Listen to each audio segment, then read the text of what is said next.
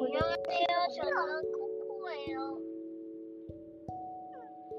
안녕하세요. 저는 코코맘이에요. 오늘은 강아지 똥이라는 책을 읽어볼 거예요. 준비됐나요?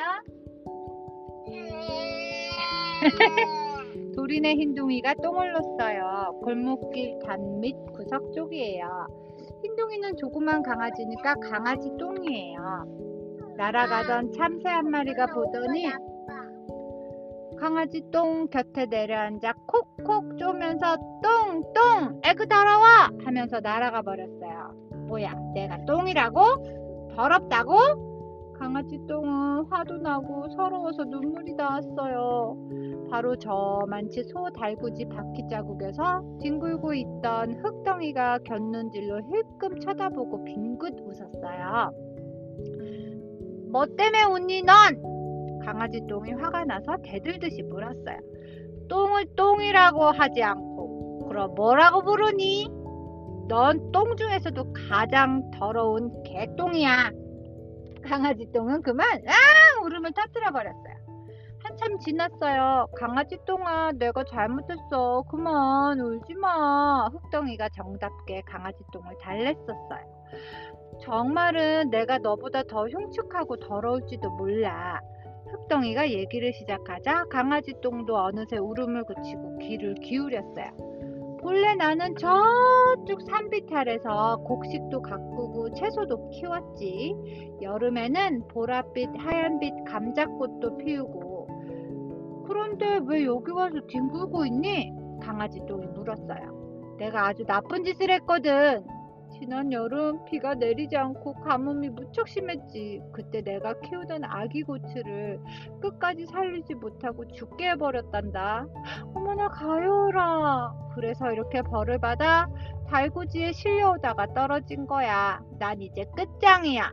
저쪽에서 소달구지가 덜컹거리며 오더니 갑자기 멈추었어요. 아니 이건 우리 밭 흙이잖아. 어제 싣고 오다가 떨어뜨린 모양이군. 도로 밭에다 갖다 놓아야지. 소달구지 아저씨는 흙덩이를 소중하게 주워 담았어요. 소달구지가 흙덩이를 싣고 가버리자 강아지 똥 혼자 남았어요. 난 더러운 똥인데 어떻게 착하게 살 수 있을까? 아무짝에도 쓸 수 없을 텐데 강아지 똥은 쓸쓸하게 혼자서 중얼거렸어요. 겨울이 가고 봄이 왔어요. 어미닭 한 마리가 병아리 12마리를 데리고 지나가다가 강아지 똥을 들여다봤어요. 앞만 봐도 먹을 만한 건 아무것도 없어.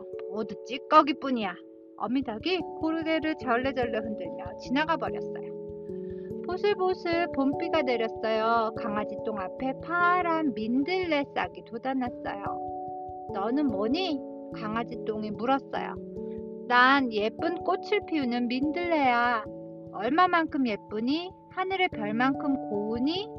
그래, 방실방실 빛나. 어떻게 그렇게 예쁜 꽃을 피우니? 그건 하느님이 비를 내려주시고 따뜻한 햇빛을 쬐어주시기 때문이야. 하나님? 아니 하느님. 그래 그렇구나. 강아지 똥은 민들레가 부러워 한숨이 나왔어요. 그런데 한 가지 꼭 필요한 게 있어. 민들레가 말하면서 강아지 똥을 봤어요. 내가 걸음이 돼줘야 한단다. 내가 걸음이 되다니? 내 몸뚱이를 고스란히 녹여 내 몸속으로 들어와야 해. 그래야만 별처럼 고운 꽃이 핀단다. 어머나, 그러니? 정말 그러니? 강아지 똥은 얼마나 기뻤던지 민들레 싹을 힘껏 껴안아버렸어요. 비는 사흘 동안 내렸어요. 강아지 똥은 온몸이 비에 맞아 자디잘게 부서졌어요. 부서진 채 땅속으로 스며들어가 민들레 뿌리로 모여들었어요.